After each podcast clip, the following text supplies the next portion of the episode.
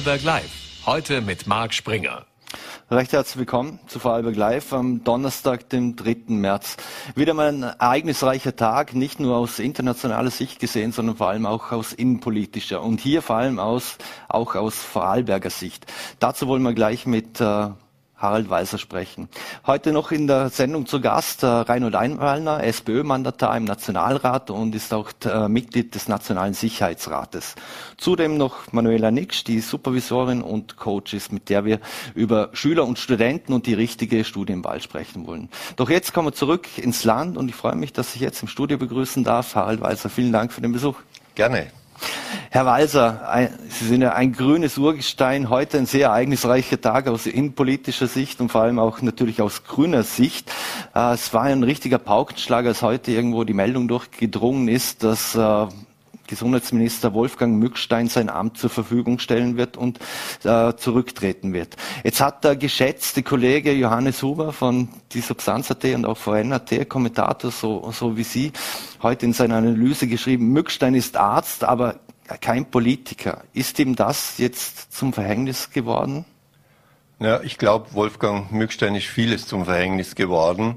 Äh, einerseits hatte er natürlich keine politische Vorerfahrung. Das war sicherlich negativ. Äh, das war, hat ihm im vielleicht schwierigsten Job, den die Republik derzeit zu bieten hat, natürlich große Mühe gemacht. Aber dann stelle ich auch fest, eine, eine, eine unglaubliche Gehässigkeit, die sich in der Republik breit macht die sich auch in der Regierung teilweise breit gemacht hat, weil die ÖVP darf da nicht ganz aus der Verantwortung genommen werden, äh, die aber vor allem in den sozialen Medien äh, zu erkennen ist. Und äh, das, was er heute gesagt hat, äh, die, die Hinweise auf die Bedrohungen, das ist schon sehr, sehr schlimm. Ich kann mich noch gut erinnern, wie wir immer stolz waren, wenn ausländische Gäste da waren und unsere Minister da völlig äh, problemlos im, im Restaurant saßen und irgendwie gegessen haben. Kein Bodyguard äh, weit und breit. Und die Zeiten sind vorbei. Das ist sehr, sehr schade. Mhm. Wurde, hat er zu wenig Rückhalt in, ebenso eigentlich auch aus Ihrer Partei erhalten? Wurde er da systematisch demontiert? Nein, das ist absurd. Äh, systematisch demontiert wurde von der eigenen Partei ganz sicher nicht. Äh, was passiert ist, und das war schon bei seinem Vorgänger der Fall, dass äh, aus der vom Regierungspartner viel zu wenig Rückendeckung gekommen ist. Das mhm. äh, war ganz krass äh, bei seinem Vorgänger Rudi Anschober. Und äh, bei ihm war es natürlich so, dass es, glaube ich, weniger der erste Bundeskanzler Sebastian Kurz war, wie beim äh, Vorgänger Rudi Anschober. Äh, ich glaube, dass der jetzige Bundeskanzler da sehr viel mehr Teamplayer ist als, als seine Vorgänger. Äh, aber was große Probleme gemacht haben, war die Land, waren die Landeshauptleute. Und da müssen wir uns in Österreich überhaupt ein bisschen die Frage stellen, wie das mit dem Föderalismus weitergehen soll. Mhm. Ich glaube, hier versteht man teilweise Föderalismus falsch, wenn Landeshauptleute irgendwie die, die Linien vorgeben äh, und beim ersten Gegenwind dann wieder das Gegenteil behaupten. Mhm. Ich erinnere an die Impfpflicht, die man Bundeskanzler Nehammer ja praktisch diktiert hat in dieser berühmten Sitzung am Aachensee. Und dann waren es dieselben Landeshauptleute, die als Erste abgesprungen sind. So kann man keine Politik machen und das zermürbt natürlich die politisch Tätigen. Mhm. Aber eigentlich ist ja ein Gesundheitsminister in der Pandemie mit einer unter Anführungszeichen Machtfülle ausgestattet, die er sonst nicht hat. Sie haben es gesagt, die Landeshauptleute, die können sehr viel mitreden. Es geht ja auch darum, die Spitäler sind in, uh, unter Landesverantwortung und, und Ähnlichem. Uh, aber warum konnte er sich da dann doch nicht durchsetzen irgendwo. Also außer Verordnungen schreiben war ja nicht viel mehr. Na, ich glaube nicht, dass es stimmt, dass er eine Machtfülle gehabt hat. Mhm. Er hat enorme Fülle an Verantwortung gehabt. Aber die Macht ist da laut unseren, unserer Bundesverfassung in diesem Bereich, im Gesundheitsbereich nach wie vor in den Ländern. Und das zu koordinieren, das ist nahezu eine Mission Impossible. Also daran äh. Ist äh, auch sein Vorgänger mehr oder weniger gescheitert, dass hier die äh, Bundesländer eigentlich jeweils ihre eigenen äh, Durchführungsbestimmungen gemacht haben und die sich zum Teil sehr widersprochen haben. Mhm. Also wir haben sicherlich in diesem Zusammenhang ein Föderalismusproblem. Wenn ich da an die Schweiz denke, die ja Föderalismusland Nummer eins ist eigentlich, da ist das viel klarer geregelt. Die Regierung gibt was vor, die Kantone be, äh, äh beraten das und schlussendlich fällt eine Entscheidung. Bei uns sind die Landeshauptleute und die Landeshauptleutekonferenz, die übrigens in der Verfassung gar nicht vorgesehen ist, mhm. die eigentlichen Player. Mhm, ähnlich wie die Ministerpräsidentenkonferenz in Deutschland. Genau.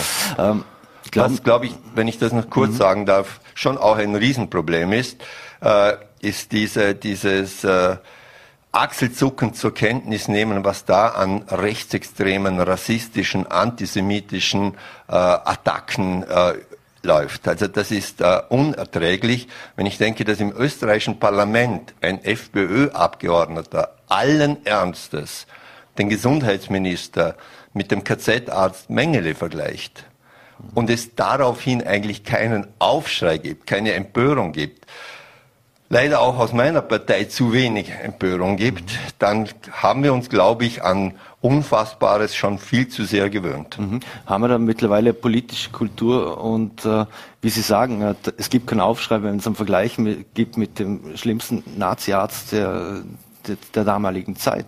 Ist das? Äh ja, das hat sich eingeschlichen in der letzten Zeit. Äh, es ist ja auch, dass wir inzwischen zwar noch sagen, wenn wir auf diesen, diese Judensterne sehen und wir sind die neuen Juden bei den Corona-Demonstrationen, äh, da hat es zuerst schon noch ein bisschen Reaktionen gegeben. Inzwischen nimmt man das aber auch zu mhm. äh, zur Kenntnis. Mhm. Äh, Impfen macht frei. Äh, ein Hinweis auf die, die KZ-Slogans äh, über, über dem Eingang von Auschwitz, von Dachau und so weiter. Das können wir als Gesellschaft nicht weiter akzeptieren. Da sind wir alle gefordert, da sind die Parteien zuerst gefordert, aber auch die Zivilgesellschaft. Mhm. Jetzt hat der Gesundheitsminister Mückstein, der war ja auch im Urlaub, da hat er dafür schon relativ viel Kritik äh, ge geerntet. Glauben Sie, dass in ihm die Entscheidung jetzt schon vorher, also auch schon vor diesem Urlaub im Prinzip gereift ist, äh, dass, er, dass er das Amt zurücklegen will? Ich will da gar nicht spekulieren. Ich habe äh, mit Wolfgang Mückstein auch nicht äh, Kontakt gehabt. Äh, ich kann nicht beurteilen, was schlussendlich den Ausg Ausschlag gegeben hat. Aber es hat sicherlich etliche Entscheidungen gegeben, die diktiert worden sind, wo er als Gesundheitsminister, auch weil er nicht die Macht hat, einfach akzeptieren musste, dass man jetzt am Höhepunkt der Pandemie bei steigenden Zahlen, bei steigenden Todeszahlen auch äh, wieder fast sämtliche Regelungen aufhebt. Das erschließt sich mir als einfacher Bürger auch nicht. Mhm. Und ich kann mir vorstellen, wie es einem Arzt und Gesundheitsminister geht äh, in so einer Situation. Also das war sicher nicht seine Entscheidung. Mhm. Will man da der Parteien wie der MFG und Ähnlichen zum Beispiel Wind aus den Segeln nehmen? Zudem nächstes Jahr haben wir wieder Wahlen, heuer sind äh, Wahlen. Äh, ist das schon politische Strategie, dass man jetzt äh, öffnet? Ja, ich würde es äh, Feigheit vor dem Feind nennen. Ich glaube, das ist nicht nur den äh, kommenden Wahlen, weil so arg ist das ja gar nicht mit den Wahlterminen in der nächsten Zeit. Äh, wir haben heuer nur die Bundespräsidentschaftswahlen. Mhm. Das ist einfach eine, eine Feigheit, die in der Politik um sich gegriffen hat, wo es klarere Positionierungen braucht. Mhm. Jetzt, Werner Kogler hat heute auf Twitter schon angekündigt, dass er morgen im erweiterten Bundesvorstand äh, Johannes Rauch vorschlagen wird, als bestgeeignetsten, um, um ihn zu zitieren. Ähm, jetzt ist ein langjähriger Wegbegleiter von, von Johannes Rauch. Er hat sich als Landessprecher im Prinzip schon zurückgezogen, dort äh, übergeben. Äh, man dachte jetzt, er wird sich dann mehr oder weniger in die wohlverdiente Pension verabschieden. Warum tut er sich das aus Ihrer Sicht an, auch unter der wissentlich was auf einen, alle, auf einen eigentlich alles zukommt, wie Sie es ja auch schon selber beschrieben haben. Ich will hier das pathetische Wort verwenden, Verantwortung für die Republik. Ich glaube, das war jetzt nicht unbedingt der große Wunsch von Johannes Rauch. Aber wenn ich um mich blicke, wenn ich die österreichische politische Landschaft anschaue, ich kenne keinen, der für diese Position geeigneter ist als er. Ich glaube, er hat das nötige Know-how. Ich habe ihn kennengelernt als mit einer extrem schnellen Auffassungsgabe, auch der Bereitschaft und der Fähigkeit, sehr schnell Entscheidungen zu treffen, und zwar meistens, so wie ich das festgestellt habe, die richtigen Entscheidungen. Äh, und ich traue ihm den Job zu. Ich hoffe, dass er bei allen Querschüssen auch die nötige Stabilität hat. Eine Elefantenhaut wird man brauchen. Wenn ich mir heute die äh, sozialen Medien seit Vormittag ein bisschen angeschaut habe, mhm. mir ist schlecht geworden. Was es da an Hass schon wieder äh, gegeben hat gegen ihn, gegen äh, seine Lebensgefährtin, natürlich auch wieder gegen Wolfgang Mückstein. Äh, da braucht man schon eine, eine, eine sehr äh, stabile Konstitution. Ich traue ihm das zu. Vor allem ist er, glaube ich, in der jetzigen Situation der Einzige, der mir einfallen würde für diese Position. Ich habe ihn eigentlich schon zuletzt erwartet, äh, dass man aber da hat er wahrscheinlich abgelehnt, als Wolfgang Mückstein das Amt übernommen hat. Mhm. Glauben Sie, dass Werner Kogler ihn lange überreden musste? Man liest ja auch äh, in verschiedenen Medien, dass, er, dass es wird als Freundschaftsdienst dargestellt sozusagen. Also ich kann mir das gut vorstellen. Ich kann mir nicht vorstellen, dass es in dieses Amt gedrängt hat, denn das ist jetzt wirklich eine Herkulesaufgabe. Äh, da muss man ran und äh, es ist eigentlich, ich habe den Begriff äh, Mission Impossible vorhin schon äh, genannt, es ist eigentlich in der Situation fast eine Mission Impossible, weil du extrem viel Verantwortung hast, in der Öffentlichkeit stehst und in Wirklichkeit die zentralen Entscheidungen nicht treffen kannst. Also das äh, wird sehr, sehr schwierig, aber Johannes Rauch ist ein sehr guter Kommunikator mhm. und äh, das ist in dieser Situation, glaube ich, äh, auch wieder sehr, sehr wichtig und vielleicht sogar das Entscheidende, warum er den Job schlussendlich mhm. macht. Denn man muss das jetzt auch vermitteln und äh, er hat nichts zu verlieren. Das ist, glaube ich, der große Vorteil auch. Also in dem Fall auch ein Vorteil für ihn, dass er kein Arzt ist, wie sein Vorgänger Wolfgang Mückstein in dem Fall, sondern einfach das politische Handwerk ganz anders gelernt hat und, und, und dort die Erfahrung hat und wahrscheinlich ganz andere Attribute dann mitbringt. Es braucht in der Politik Vollprofis. Äh, es ist natürlich immer gut, wenn man Fachkenntnisse hat. Es ist immer gut, wenn man weiß, wo, worüber man da zu urteilen hat und sich nicht alles anlernen muss. Aber Politik ist ein Job für Politikerinnen und Politiker und da ist er der Richtige. Er hat dieses Handwerk wirklich gelernt. Er ist unter schwierigsten Bedingungen äh, Grünen-Chef geworden, hat eine Partei, die damals heillos zerstritten war, zusammengeführt und diese Leistung traue ich ihm zu. Also er hat jetzt eine andere Aufgabe, aber ich traue ihm auch jetzt zu, dass er aus dieser Situation das Beste herausholen kann. Mhm. Und wenn er medizinisch-fachliche Expertise braucht, dann kann er die sich auch bei seiner Gattin oder den einen oder anderen Ratschlag holen, vermutlich. Er kann sich den Ratschlag holen, aber äh, im Ministerium sind sehr, sehr viele gute Beamte und Beamtinnen. Also ich glaube, an der Fachexpertise wird es nicht fehlen. Mhm. Jetzt ist die sogenannte GECO-Kommission, die ist im Bundeskanzleramt äh, angesiedelt und sprich äh, in dem Fall in Schlagdistanz oder unter Karl Nehammer. Glauben Sie, dass äh, Johannes Rauch das anders angehen wird, vor allem äh, in, was die GECO betrifft?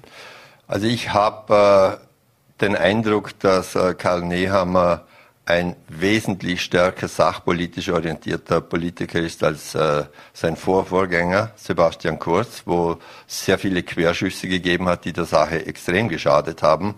Und äh, ich kann mir nicht vorstellen, auch wenn ich mir anschaue, dass äh, äh, Werner Kogler eine sehr gute äh, Gesprächsbasis mit Karl Nehammer hat, dann kann ich mir nicht vorstellen, dass es da Probleme gibt. Mhm. Wie glauben Sie, da kommt das Ganze bei, bei der grünen Basis auch an? Also wir haben es gesprochen, Werner Kogler wollte ihn unbedingt, so, soweit wir wissen zumindest. Jetzt wissen wir jetzt aber grundsätzlich bei der grünen Basis gibt es ja auch viele, die, die gegen die Impfpflicht sind. Johannes Rauch hat sich dezidiert immer dafür ausgesprochen, war auch ein Maßnahmenbefürworter. Wie glauben Sie, kommt das bei der Basis an? Also so wie ich die grüne Basis verstehe, ist es so, dass man auch jemanden akzeptiert, wenn er eine andere Meinung hat.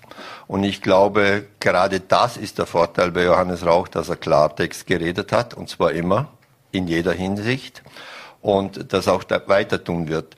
Und äh, wir Grüne sind eigentlich immer eine sehr diskussionsfreudige Partei gewesen. Und ich habe auch nicht immer die größte Freude gehabt mit allem, was da aus grünen Kreisen gekommen ist. Und dann hat man über die Dinge diskutiert und äh, ist zu einem Ergebnis gekommen oder auch nicht, aber man hat jedenfalls akzeptiert, dass der andere eine andere Meinung hat. Bei Johannes Rauch weiß ich, dass er enormes äh, Standing hat, österreichweit. Äh, er ist weit über Vorarlbergs Grenzen hinaus akzeptiert in der, bei der grünen Basis. Von daher glaube ich, ist die Situation für ihn schon eine sehr, sehr angenehme, weil er diese Rückendeckung sicherlich spüren wird. Mhm. Sie haben es gesagt, er tut das auch für, für sein Land. Jetzt kennen Sie ihn natürlich sehr gut seit vielen Jahrzehnten. Jetzt, das ist sicher die, die, die Sahne auf seiner politischen Karriere, dass er, dass er jetzt in ein Ministeramt vorrückt. Ähm, wie viel, was glauben Sie, wie reizvoll war es für ihn, dass er da auch gar nicht Nein sagen konnte und vielleicht wie viel Eitelkeit spielt auch mit, dass er das unbedingt machen wollte. Schauen Sie, äh, Politiker stehen immer unter dem Generalverdacht der Eitelkeit, das ist ganz klar. Und vielleicht braucht man auch ein gewisses Maß an Eitelkeit, um in diesem Job äh, realisieren zu können. Aber ich glaube, wenn er unbedingt Polit äh, Minister hätte werden wollen, dann hätte er das schon 2019 bei den Regierungsverhandlungen in die Wege leiten können. Mhm. Jetzt, äh, Johannes Rauch hat äh, in den letzten Jahren eigentlich hier im Land immer klare Kante gezeigt, auch als, ich bezeichne es jetzt mal als Juniorpartner in, in der Koalition mit der ÖVP hier, hier im Lande und hat sich auch durchaus mal angelegt, sei es auf bundespolitischer Ebene, als auch im Land mit äh, Landeshauptmann Markus Wallner. Da hat ja auch das eine oder andere Scharmützel unter Anführungszeichen gegeben. Ist das auf bundespolitischer Ebene von ihm auch zu erwarten? Weil Sie haben ja auch gesagt, er hat ja eigentlich auch nichts mehr zu, zu verlieren. Was ich an ihm immer geschätzt hat, ist, dass er unabhängig von der Situation, in der er sich befunden hat, ob das jetzt auch in der Landesregierung war, ob das bei den Grünen war, Klartext geredet hat. Und das erwarte ich mir schon auch jetzt. Ich glaube, es dürfen sich auch einige in der ÖVP und vor allem komme ich jetzt wieder auf die Landeshauptleute zu sprechen, warm anziehen. Denn mit Johannes Rauch wird es sicherlich kein Honiglecken werden, was äh, Entscheidungen anlangt. Und wenn da Entscheidungen von den Landeshauptleuten verfällt werden, die ihm nicht passen, bin ich überzeugt, dass er das in der angemessenen Form auch kommunizieren wird. Mhm. Wo sehen Sie die größten Baustellen für ihn? Das Impfpflicht oder die Einführung der Impfpflicht, das sollte jetzt ab 15. sollte da, könnte es ja sein, dass Strafen gibt oder nicht. Das war ja ein, ein Fauxpas, den sich der Wolfgang Mückstein geleistet hat oder beziehungsweise zurückgepfiffen wurde, wenn es um die Sanktionierung und Ähnliches geht. Johannes Rauch hat ja auch über Twitter schon mal angekündigt, ja, äh, Impfpflicht ohne Strafen, es nutzt nichts. Glauben Sie, dass das eines der ersten Themen sein wird, die er, wo er klare Kante zeigt?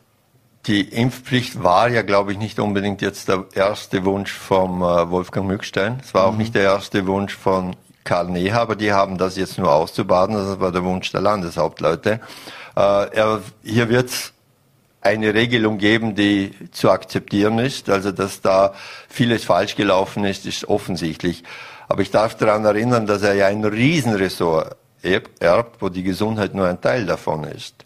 Und wir haben hier dann auch noch den Pflegebereich und die Pflegereform, die ein Zukunftsthema schlechthin ist. Mhm. Und ich glaube, da kann er, das hat Katharina Wiesflecker in Vorarlberg ja vorgezeigt, einen Weg beschreiten, der und wird da auch beschreiten, der, der uns, glaube ich, äh, langfristig die Pflege sichern wird. Das erhoffe ich mir von ihm. Aber auch das ist natürlich eine Herkulesaufgabe.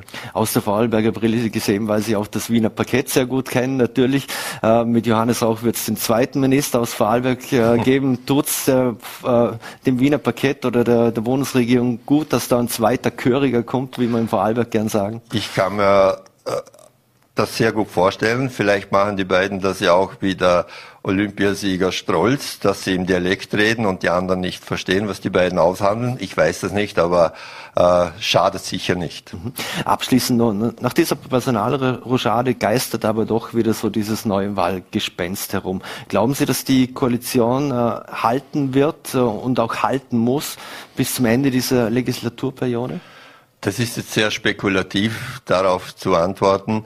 Ich kann mir keine äh, Überlegung vorstellen, bei Schwarz nicht, Türkis ist ja vielleicht doch äh, jetzt eher Vergangenheit und auch bei Grün nicht. Beide haben nichts zu gewinnen bei Neuwahlen. Und äh, wenn die zwei äh, wissen, dass sie da nichts zu gewinnen haben bei vorschnellen Neuwahlen, kann ich mir nicht vorstellen, äh, dass es zu Neuwahlen kommt. Also ich glaube, die Regierung bleibt bestehen. Mhm. Eine letzte Frage noch. Was bedeutet jetzt dieser Abgang im aus dem Land von Johannes Rauch für Eva Hammerer und Daniel Zadra. Ist es eine Chance, jetzt sich auch zu profilieren, weil einer der beiden oder wird vermutlich als Landesrat oder Landesrätin nachrücken.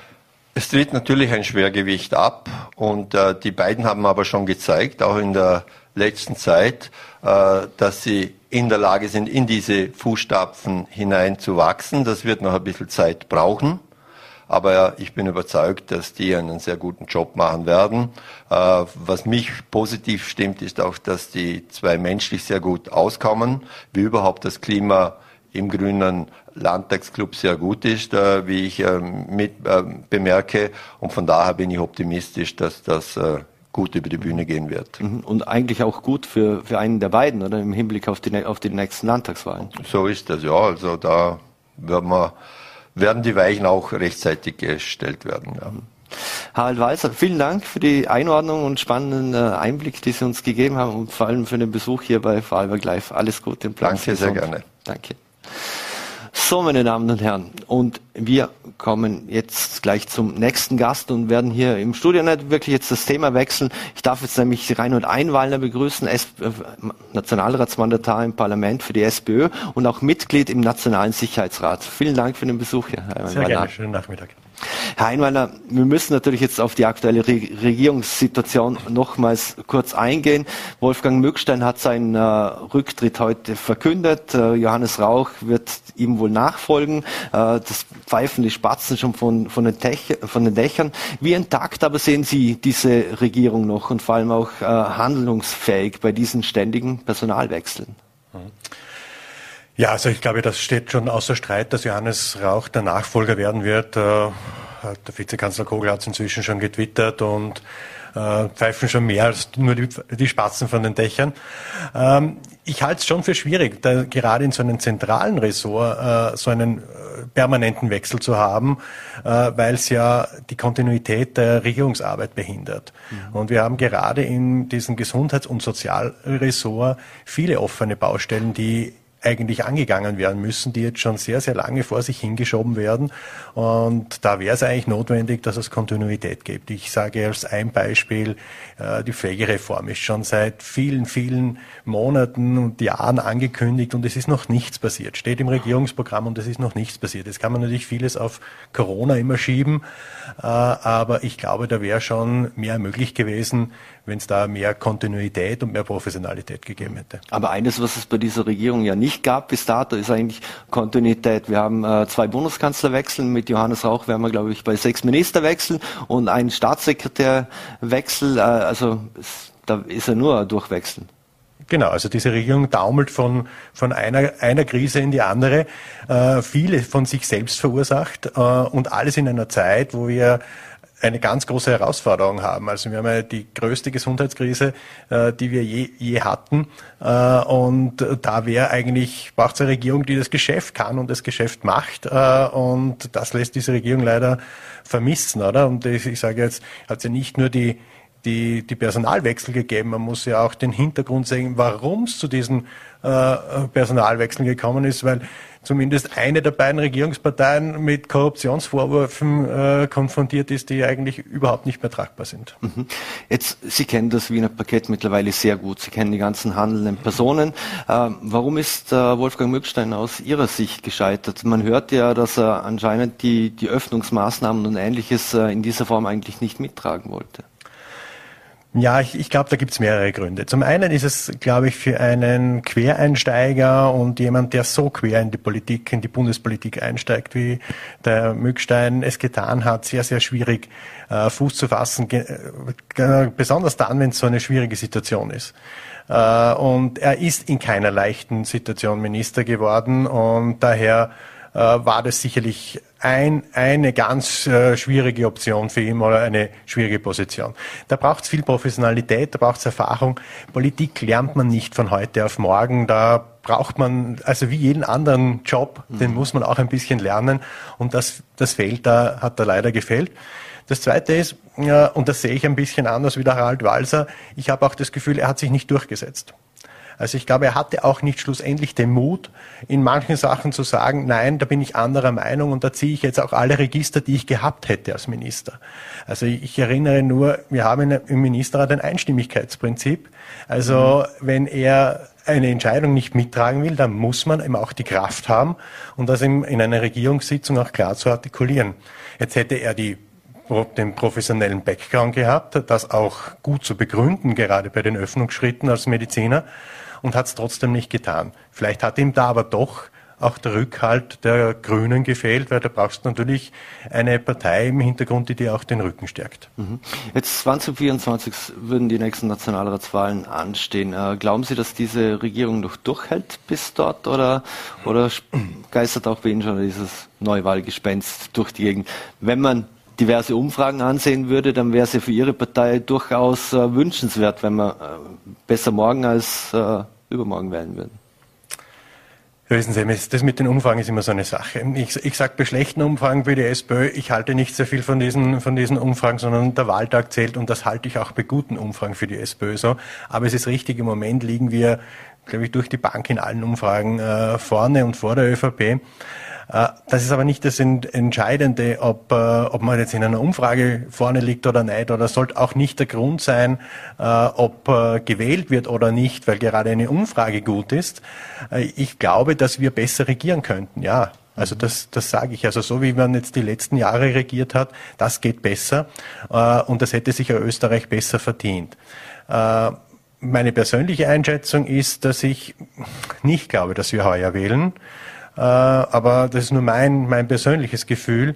Ich glaube, dass sich diese Regierung dieses Jahr noch durchwursteln wird. Äh, Im nächsten Jahr stehen dann drei Landtagswahlen an äh, in relativ großen und wichtigen Bundesländern hm, eher untypisch, dass man dann auch noch eine Nationalratswahl macht. Also ich glaube, es wird schon der geplante oder der reguläre Wahltermin 24 werden. Ob es der Herbst ist oder das Frühjahr, das werden wir dann sehen. Mhm wie viel schwingt mit, äh, dass es ja so Corona-Gegner-Parteien, wie, wie wir sie kennen, dass die zumindest schon auf Gemeindeebene und ähnliches ihre, ihre Erfolge äh, feiern, sage ich mal unter Anführungszeichen. Da schwingt das mit bei den politisch Handelnden? Ich glaube, für so einen kleinen Teil. Ich glaube, man, es wäre falsch zu sagen, es spielt überhaupt keine Rolle. Äh, man muss nur, muss nur sehen, und das ist eine, Be eine Bewegung, die wir die letzten Jahre schon beobachten könnten, dass es Bewegungen gibt, die sehr kurzfristig äh, relativ hohen und schnellen Zuspruch bekommen, äh, sich das dann aber auch sehr schnell wieder ab, äh, abebbt, oder? Und, und da ist halt auch immer die Frage, oder? Also das, das muss man äh, halt schon sehen. Da gibt es eine, einen, einen Protest, äh, Sorge, berechtigte Sorgen durchaus. Also die, die Menschen, die der MFG die Stimme geben in den Bundesländern jetzt in Tirol in den Gemeinden, sind ja eher getragen von Sorgen rund um die Impfpflicht und die Maßnahmen zur Eindämmung der Corona-Pandemie. Aber ich glaube, die muss man ernst nehmen. Ähm, aber die Frage ist, wie langfristig ist das? Wie langfristig sind dann auch die Programme dieser Parteien? Und man muss sich dann schon auch immer das komplette Programm einer Partei anschauen. Also eher immer mein Appell, zu, macht wahrscheinlich keiner, oder? Macht, macht eben da keiner, oder? Und oder, wissen Sie, die Frage ist schon, wenn ich wenn ich jemanden in den Nationalrat wähle oder eine Partei in den Nationalrat wähle, dass man schaut, wie, wie sind die Positionen in der Gesundheitspolitik, in der Sozialpolitik, in der Wirtschaftspolitik und, und, und. Ich glaube, das sollte man sich schon genau anschauen, weil wir haben ja auch bundesweit schon äh, so Strohfeuer von politischen Parteien gehabt. Ich denke an den Herrn Stronach, oder? Der geglaubt hat, mit viel Geld kann man sich auch die Politik äh, gefügig machen, ähm, hat alles zu, im Prinzip nie, zu nichts geführt.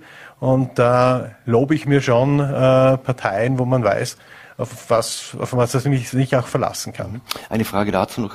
Wie bewerten Sie jetzt äh, grundsätzlich, dass Johannes Rauch der Nachfolger werden soll von Wolfgang Mückstein? Sie kennen ihn, ihn ja auch schon lange. Mhm. Ja, Johannes Rauch hat sicherlich die, die politische Erfahrung, dieses Amt äh, auszuüben. Ich glaube, dass es halt auch äh, ein sehr, sehr großes Ressort ist und überhaupt nicht vergleichbar ist jetzt mit der Regierungstätigkeit in, in Vorarlberg. Äh, ich hoffe, dass er nicht nur den Gesundheitsaspekt im Blick hat, sondern auch wie die von mir angesprochenen großen Themen im Sozialressort. Und da geht es vor allem, äh, ich glaube, eine der ganz, ganz großen Herausforderungen der nächsten Jahre ist die die, die Pflegereform, wie bewältigen wir den zusätzlichen Pflegebedarf, wie, wie schaffen wir es, dass wir ausreichend Pflegekräfte haben, dass wir den Beruf attraktiv machen, äh, dass wir das so gestalten, dass das für die Pflegenden und Zupflegenden äh, äh, gut ist, äh, in diesem Beruf tätig zu sein und dass es den Menschen dabei gut geht. Lassen Sie uns das Thema wechseln. Ich habe es zu Beginn gesagt, Sie sind ja auch im Nationalen Sicherheitsrat für die, mhm. für die SPÖ vertreten. Jetzt ist Corona in den letzten Tagen durch den Angriff äh, von Russland auf die Ukraine natürlich etwas in den Hintergrund gerückt äh, und das Ganze beherrscht die Nachrichtenlage. Jetzt wurde im Nationalen Sicherheitsrat ja beschlossen, dass es einen SWIFT-Ausschluss gibt für, für, für Russland. Ist das etwas, das Sie mitgetragen und auch befürwortet haben? Weil es, das bedeutet ja auch für viele Firmen, dass der Geldverkehr nicht mehr in gewohnten Maßen läuft. Mhm. Ja, wir haben die Sanktionen grundsätzlich mitgetragen, weil wir der Überzeugung sind, dass man so einen Angriffskrieg äh, massiv verurteilen muss, wie er von Russland geführt wird. Es ist heute eine Woche aus, dass dieser dieser Vormarsch äh, über die ukrainische Grenze stattgefunden hat. Und ich glaube, das ist einmal zu verurteilen. Und da muss man sich überlegen, welche Maßnahmen setzt man und welchen, welchen Sanktionsrahmen setzt man. Und man, wir haben die, die, die Sache mit SWIFT sehr ausführlich und lange diskutiert, weil es natürlich auch Auswirkungen hat auf auf europäische Wirtschaft, auf den europäischen Zahlungsverkehr, auf die österreichische Wirtschaft und äh, das muss man schon mitbedenken.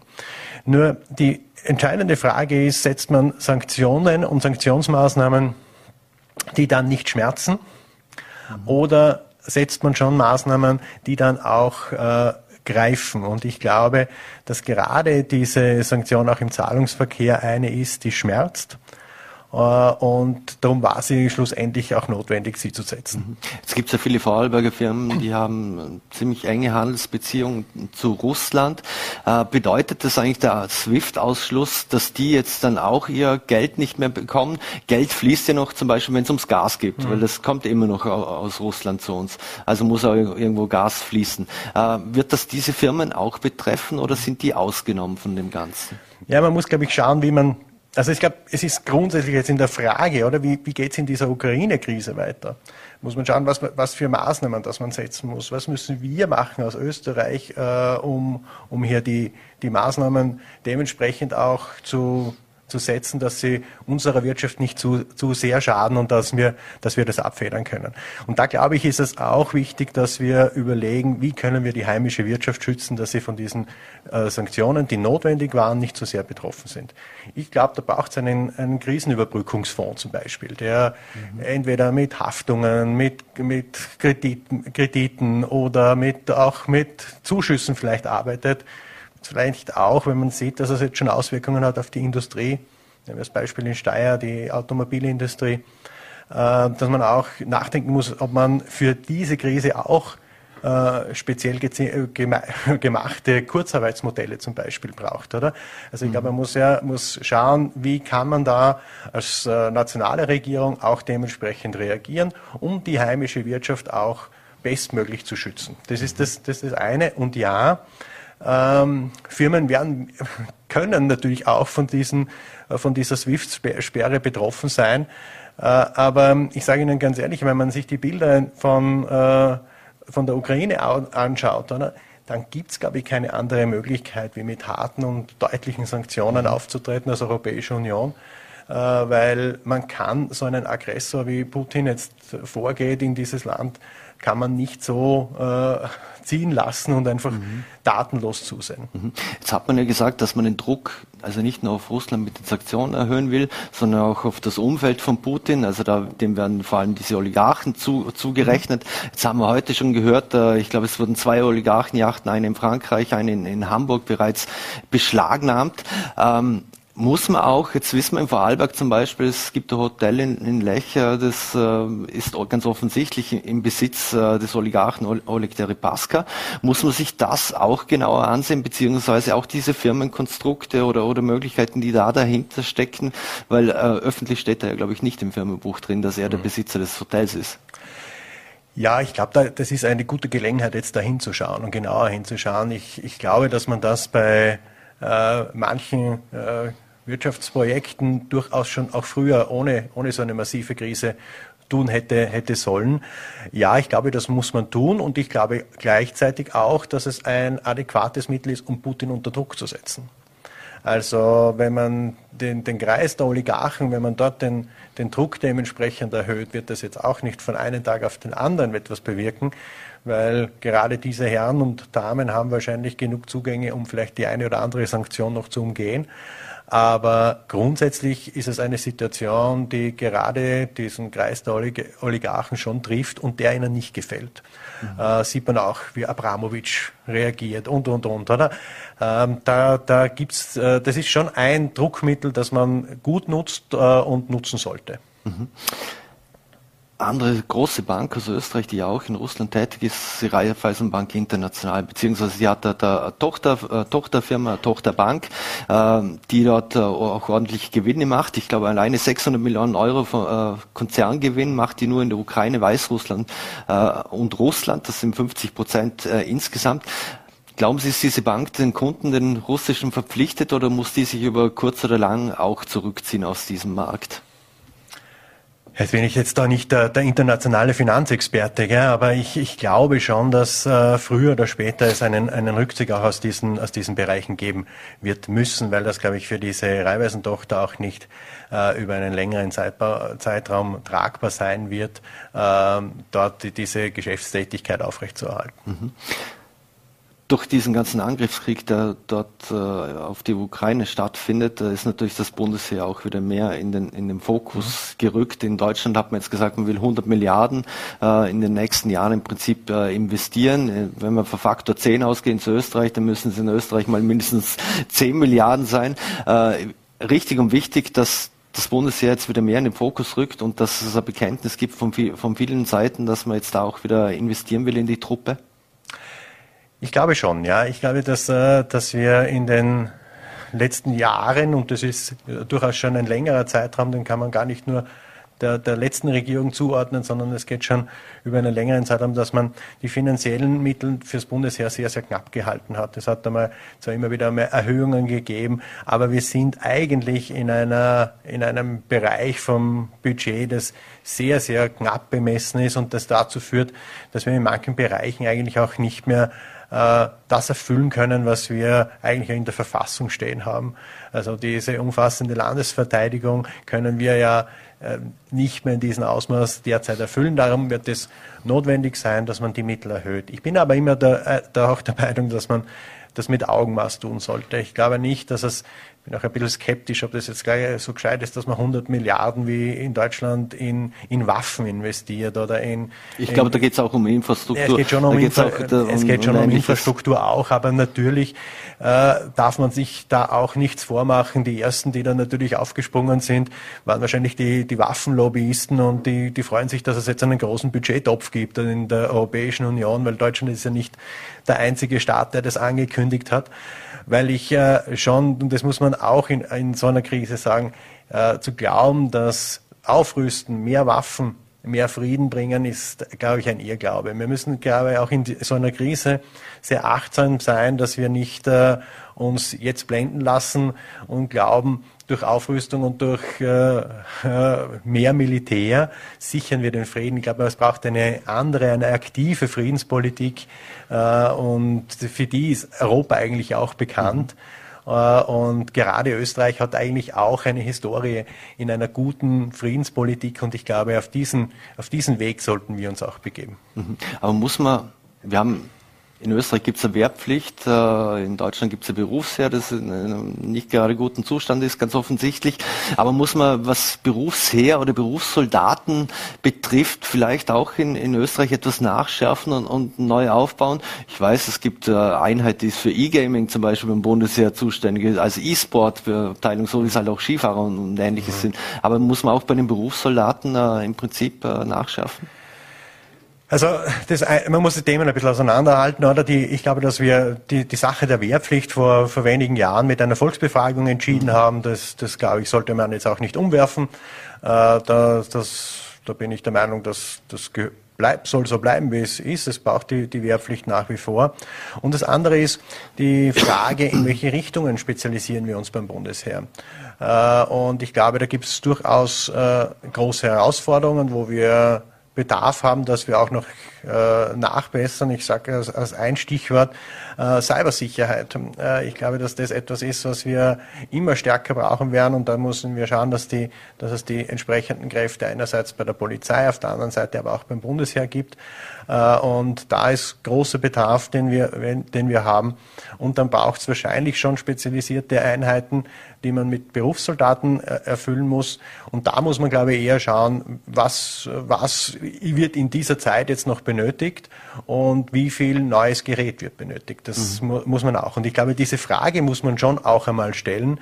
Ähm, dass wir auch klar sagen, unser Bundesheer hat nicht nur Katastrophenschutzaufgaben, sondern hat schon natürlich auch Verteidigungsaufgaben und sollte zumindest ein Mindestmaß an Ausstattung haben. Abschließend noch, Österreich hat ja 10.000 alte Helme und auch Schutzwesten äh, an die Ukraine geliefert. Jetzt FPÖ-Chef Herbert Kickl hat das als Bankrotterklärung der österreichischen Verteidigungs- und Neutralitätspolitik äh, bezeichnet. Spießt sich das aus Ihrer Sicht mit der Neutralität Österreichs, dass man sowas liefert?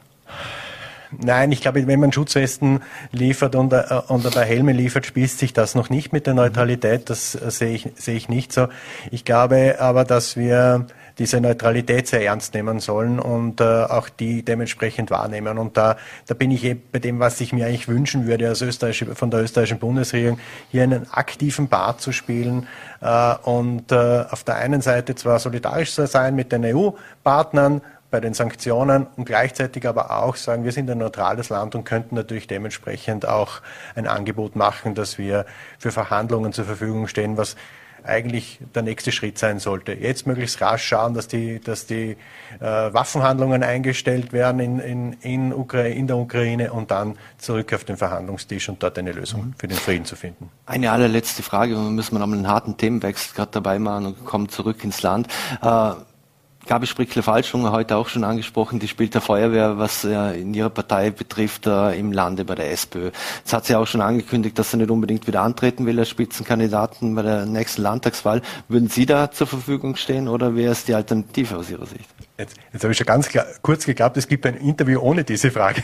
nein, heute nicht. gibt, gibt es noch nicht. Äh, nein, wir werden das in aller Ruhe beraten. Ich, äh, die Gabi Spricker-Falschlunger hat jetzt wirklich in einer schwierigen Situation die Partei übernommen. Wir werden uns entscheiden, wer die Partei in die nächste Landtagswahl fü führt und werden das gut beraten und werden rechtzeitig äh, voll live Bescheid geben. Und dann sehen wir uns gerne da und dann kann ich das mhm. dementsprechend kommentieren. Da freuen wir uns drauf. Rainer Leinwalder, vielen Dank für den Besuch hier im Studio. Äh, alles Gute, vor allem bleiben Sie gesund. Danke, herzlich. Dankeschön. So, meine Damen und Herren, und wir machen hier im Studio noch einmal einen fliegenden Wechsel und einen thematisch sehr harten Cut.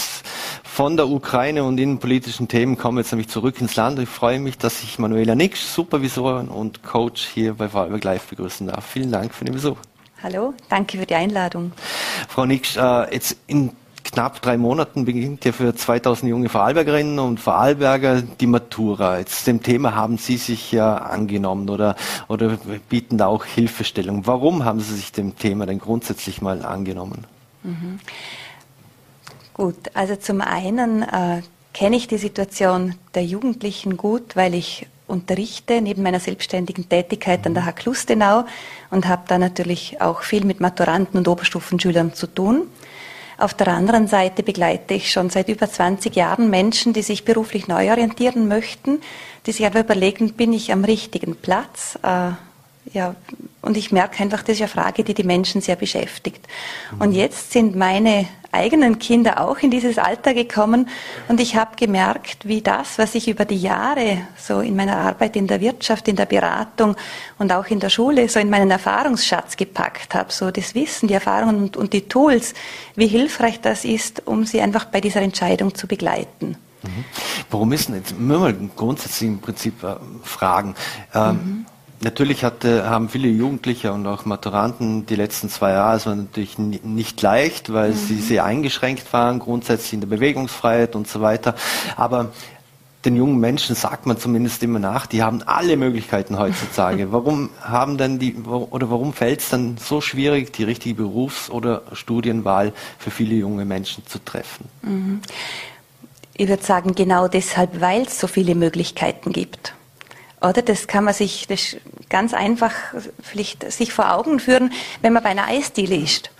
Wenn es eine Sorte gibt, dann ist man oft unzufrieden mit der, die es gibt. Wenn es mhm. zehn Sorten gibt, dann ist nett auszuwählen. Aber wenn es 100 Sorten geben würde, dann wird es irgendwann plötzlich schwierig. Was empfehlen Sie jungen Menschen? Worauf sollten sie achten, wenn sie, wenn sie äh, Beruf, einen Beruf wählen wollen oder, in, mhm. Äh, oder ein Studium beginnen wollen? Äh, was sind so für Sie die, die Eckpunkte oder, oder Empfehlungen für junge Menschen? Also ich würde sagen, die erste Frage, die man sich stellen sollte, ist, was brauche ich eigentlich, um glücklich zu sein? Oder wie schaut ein gutes Leben für mich aus? Äh, wie möchte ich später mal leben und arbeiten? Also wirklich sich so, so selbst zu hinterfragen und ja, da schauen, was gibt mir Energie, was kostet mich Energie. Weil letztlich geht es bei einer Beruf- und Studienwahl darum, zwei Dinge in Einklang zu bringen. Das ist zum einen die Person, also der Mensch, um den es geht, der bestimmte Bedürfnisse hat, der Stärken hat, der Interessen hat. Und dann auf der zweiten Seite geht es darum, einen Beruf zu finden, der dann dazu passt. Mhm. Und Beruf ist nicht zu verstehen als ein Beruf, den man dann das Leben lang macht, sondern da geht es mehr darum, so eine berufliche Richtung oder ein Arbeitsfeld oder ein Tätigkeitsfeld. Mhm. Wie, wie, kann man sich das vorstellen? Äh, wenn ich mich jetzt zurückerinnere, ich glaube, irgendwo in der Unterstufe gab es mal die Möglichkeit zum BIVO oder ähnliches. Mhm. Für jeden Schüler gab es das irgendwie, dass er seine Interessen etc. herausfindet oder in welche Richtung er gehen möchte. Möchte in die Schule weitergehen und dann humanistisch oder kaufmännisch oder soll einen Beruf erlernen. Ähm, wie gehen Sie das an oder was empfehlen Sie so? Wie können auch junge Menschen da in die Helikopterperspektive gehen und das selbst für sich herausfinden? Gibt es da spezielle Tools dafür? Es gibt Tools, natürlich, also es gibt Persönlichkeitstests, äh, die man in diese Richtung machen kann. Aber man kann auch schon viel machen, indem man einfach so über sich selbst wirklich Helikopterperspektive einnehmen, mhm. nachdenken über sich selbst, schauen so, was tut mir denn gut? Äh, mhm. Wie geht's mir, wenn ich gewisse Dinge tue?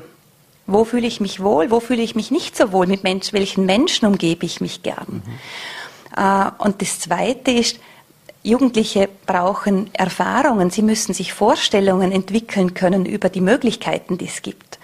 Und das war natürlich in den letzten Jahren sehr eingeschränkt nur möglich. Oder es hat viele Ferialjobs sind weggefallen, Praktikas waren weniger möglich. Normalerweise geht man mit Oberstufenschülern viel Exkursionen, man lädt Vortragende ein. All das war jetzt einfach nicht möglich. Mhm. Und das heißt, sie konnten viel weniger Vorstellungen entwickeln, wie es denn ist, in einem bestimmten Bereich tätig zu sein. Mhm. Würde es sich da empfehlen, in Deutschland gab es mal den Begriff Generation Praktikum, weil die von mhm. einem Praktikum zum, zum nächsten irgendwo sich, sich gehangelt haben. Aber grundsätzlich würde es sich empfehlen für viele junge Menschen, dass sie einfach mal oder so Schnuppertage etc., ja. wenn es dann wieder normal ja. möglich ist, äh, in Anspruch nehmen. Ja, also so viel wie möglich reinschnuppern. Und wenn es nur ist, Gespräche mit Leuten in verschiedenen Berufen zu führen, mal zu fragen, wie ist es denn da zu arbeiten? Wie schaut denn dann ein normaler Tag aus, oder? Mhm. Äh, wie geht man denn da miteinander um? Vielleicht auch, wie kleidet man sich denn da? Mhm. Weil es gibt junge Menschen, die haben fix die Vorstellung, ich will dann ganz schön und elegant gekleidet sein in meinem Berufsleben. Mhm. Und das sagt ja was aus, wenn man so diesen Traum hat. Also einfach wirklich Gespräche führen, hineingehen und wenn Sie einen Tag über die Schulter schauen, eine Woche, jede Chance nutzen, die man bekommt, zum verschiedene Felder ausprobieren. Mhm. Jetzt ist es auf der einen Seite eine riesen schwierige, äh, schwierige Entscheidung für die jungen Menschen, sich selbst äh, mhm. zu finden oder zu wissen, in welche Richtung sie gehen wollen. Für Eltern auf der anderen Seite, in dem Fall wissen sie jetzt äh, ganz genau, wovon Sie reden, ist mhm. wahrscheinlich auch schwierig, zum irgendwelche Handlungsempfehlungen oder ähnliches abzugeben. Aber wie kann man als Elternteil sein Kind oder seine Kinder unterstützen bei dieser Entscheidungsfindung? Mhm. Also wirklich ermutigen, Erfahrungen zu machen, ermutigen, sich Dinge anzuschauen, auch ermutigen, Beratung und Hilfeleistung in Anspruch zu nehmen. Da gibt es ja auch bei uns im Land äh, einiges. Es gibt ausgezeichnete Websites auch, wo man sich informieren kann es gibt Leute, die sich professionell damit beschäftigen, wie ich mhm. auch. Denke mal einfach schauen, dass sie, dass sie Möglichkeiten sehen, Möglichkeiten erkennen und gleichzeitig auch sich selbst besser kennenlernen. Mhm. Merken Sie die steigende Nachfrage, äh, dass, dass sich viele bei Ihnen melden, weil sie da Unterstützung brauchen und, und Hilfe, auf äh, Hilfe sich erhoffen? Wie gehen Sie also das an? Ich denke mal, so das Thema, dass man sich helfen lässt, ist noch nicht so breit angekommen. Mhm. Äh, Bieten Sie das auch an? Immer mehr. Ja, natürlich, ich biete das auch an. Also ich arbeite auch mit Maturanten. Ich habe einmal im Monat ein gratis Webinar auch, um Hilfestellung zu bieten, gerade so in dieses Nachdenken zu kommen, was will ich denn eigentlich, was brauche ich eigentlich? Äh, weil ich finde, genau das ist ein Teil, der eigentlich noch nicht so angekommen ist bei den jungen Menschen, wie wichtig das ist. Und, und ich möchte vielleicht noch ergänzen, ich habe vorher gesagt, die letzten zwei Jahre war es viel möglicher, Vorstellungen über Berufe zu entwickeln oder über Tätigkeitsfelder. Es war für die jungen Menschen aber auch viel schwieriger, sich selbst kennenzulernen, weil sie einfach viel weniger Erfahrungen machen können, ausprobieren könnten, Aktivitäten machen. Sie waren einfach ganz viel gefangen in dieser digitalen Welt. Mhm. Jetzt weiß man bei vielen jungen Menschen, die sehen sich was an, oder nicht nur bei jungen Menschen, aber man lernt was Neues kennen, man hat ein neues tolles Umfeld oder wie auch immer, geht mit voller Euphorie rein mhm. und dann irgendwann muss man erkennen, ja, dieser Beruf oder das Studium, das ist doch nicht das, das mhm. Richtige für mich. Äh, wie geht man damit um, beziehungsweise was für Folgen kann das haben, wenn man dann halt abbricht? Mhm.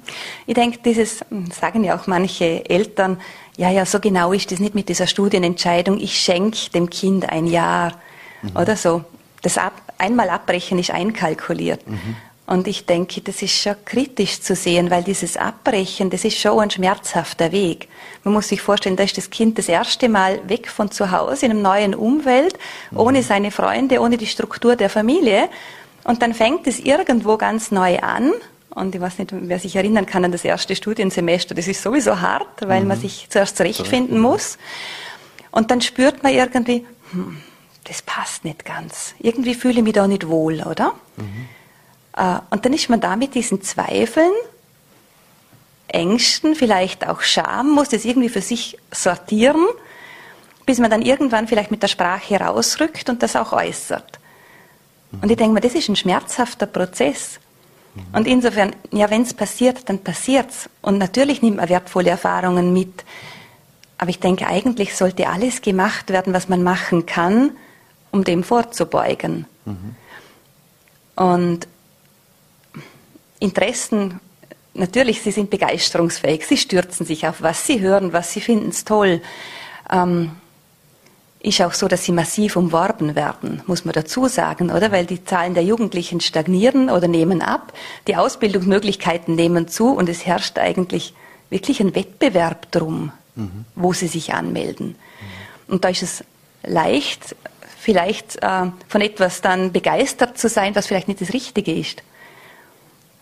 Und, und darum meine ich, es geht darum, sich selbst kennenzulernen, wissen, was bin ich für ein Mensch, was passt zu mir, was, mhm. was brauche ich wirklich, wo, wo passe ich hin mit dem, wie ich bin und mit dem, was ich brauche. Mhm. Wenn Sie vorhin gesagt haben, es gibt Eltern, die sagen, wir schenken dem, dem Kinderjahr, ist nicht, ist nicht so, so schlimm. Mhm. Ähm, andere können sich das ja aber auch gar nicht leisten, zum Beispiel, dass sie äh, Studienjahr verlieren oder, mhm. oder da gibt es einen Gesetzgeber, der hat äh, Mindeststudienzeitdauer, wenn es um Stipendien und, und, und Ähnliches geht, geht äh, sind da zum Beispiel Jugend, junge Erwachsene, die jetzt aus einem Haus kommen, das äh, nicht so finanziell stark ist, sind die da unter einem stärkeren Druck? Äh, kann man das sagen? Würde ich so nicht sagen, weil es natürlich mittlerweile eigentlich wirklich viele Möglichkeiten gibt. Oder man kann ja auch nach, nach, dem, nach der Matura arbeiten gehen und kriegt ein berufstätigen Stipendium. Man kann auch nebenher arbeiten. Es gibt viele Möglichkeiten, Studium oder, oder generell einfach auch eine Lehre äh, zu machen, oder? Also es gibt, es gibt so viele Möglichkeiten. Ich würde nicht sagen, dass das umso unbedingt schwieriger ist. Es ist auch nicht leicht, wenn von der Familie ganz viel Druck ist, wenn es eine Arztfamilie ist und die Idee mhm. ist, äh, der oder die Tochter führt das dann weiter. Auch das ist Druck. Und sich dann mhm. eingestehen, eigentlich stelle ich mir für mein Leben was anderes vor. Mhm. Kommst du zu vielen Konflikten? Natürlich. Mhm. Mhm. Natürlich, oder? Man projiziert als Eltern natürlich viele Vorstellungen oder vielleicht auch unerfüllte Träume in die Kinder hinein.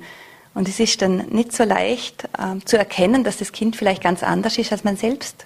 Also ist es ab und zu so, dass Sie mehr Eltern eigentlich beraten müssen, müssen wie die Kinder? Also ich mache es in der Regel so, dass, das, dass ich zuerst mit dem Kind, also mit dem Kind, mit dem Jugendlichen mhm. arbeite und versuche diesem Jugendlichen zu helfen, so seine Vision zu entwickeln, sein gewünschtes Leben in der Zukunft und dass dann erst am Ende dann die Eltern, wenn die Jugendlichen das möchten und die Eltern auch dazukommen, weil die Eltern dann ja den weiteren Berufsentscheidungsprozess äh, mitbegleiten. Mhm. Wie blicken denn äh, abschließend noch, wie blicken denn viele Erwachsene auf ihre Studien- oder Berufswahl zurück äh, aus ihrem Erfahrungsschatz heraus? Also die, die, Menschen, mit denen normalerweise arbeite ich ja mit Menschen, die mitten im Berufsleben stehen. Mhm. Da ist die Berufsentscheidung dann vielleicht schon 10 oder 20 Jahre her. Und überlegen sich dann, hm, mag ich nochmal umsteigen? Ist das, wo ich jetzt gelandet bin, wirklich das, was ich machen möchte? Äh, und oft stellen sie dann fest, dass es irgendwie keine bewusste Entscheidung war, sondern dass es Zufälle waren.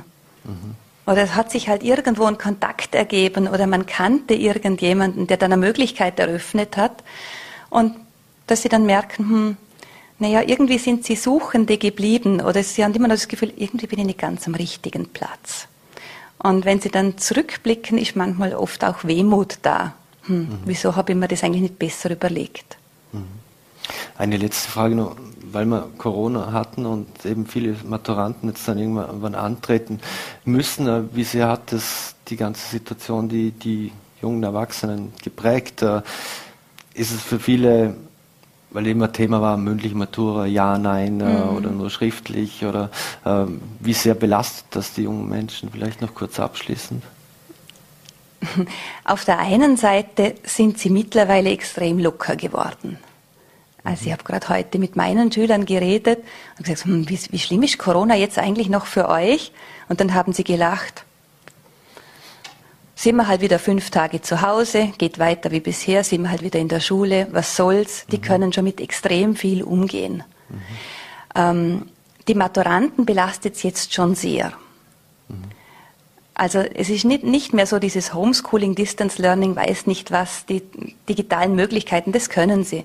Aber es ist halt jetzt treten Jugendliche zur Matura an, die noch nie bei einer mündlichen Matura zugeschaut haben.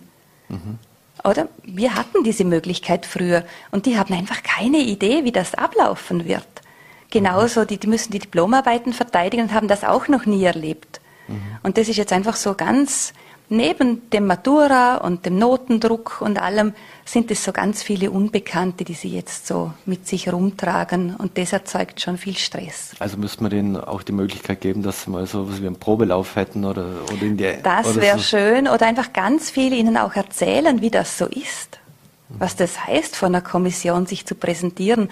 Und ich denke mir eigentlich, das ist auch was Schönes, wenn sie, ich finde die mündliche Matura auch schön, wenn die stattfindet. Das ist ja was Würdevolles und ein schöner Abschluss der Schulzeit. Mhm. Wenn man durchkommt, auf jeden Fall. Ansonsten Wenn vielleicht man durchkommt, nicht so. das stimmt. Manuela Nix, vielen Dank für Ihren Besuch und die spannenden Einblicke in, in Ihre Tätigkeit und Arbeit. Wir wünschen Ihnen alles Gute und vor allem auch Ihren Maturanten. Und vielen Dank für den Besuch bei Vorarlberg Live und bleiben Dankeschön. Sie gesund. Dankeschön. Danke. So, meine Damen und Herren, und das war's schon wieder mit Vorarlberg Live. Wir bedanken uns fürs Einschalten, würden uns freuen, wenn Sie morgen wieder einschalten, 17 Uhr, Ländle TV, Voller T oder VNT. Wünschen Ihnen einen schönen Abend und bleiben Sie gesund.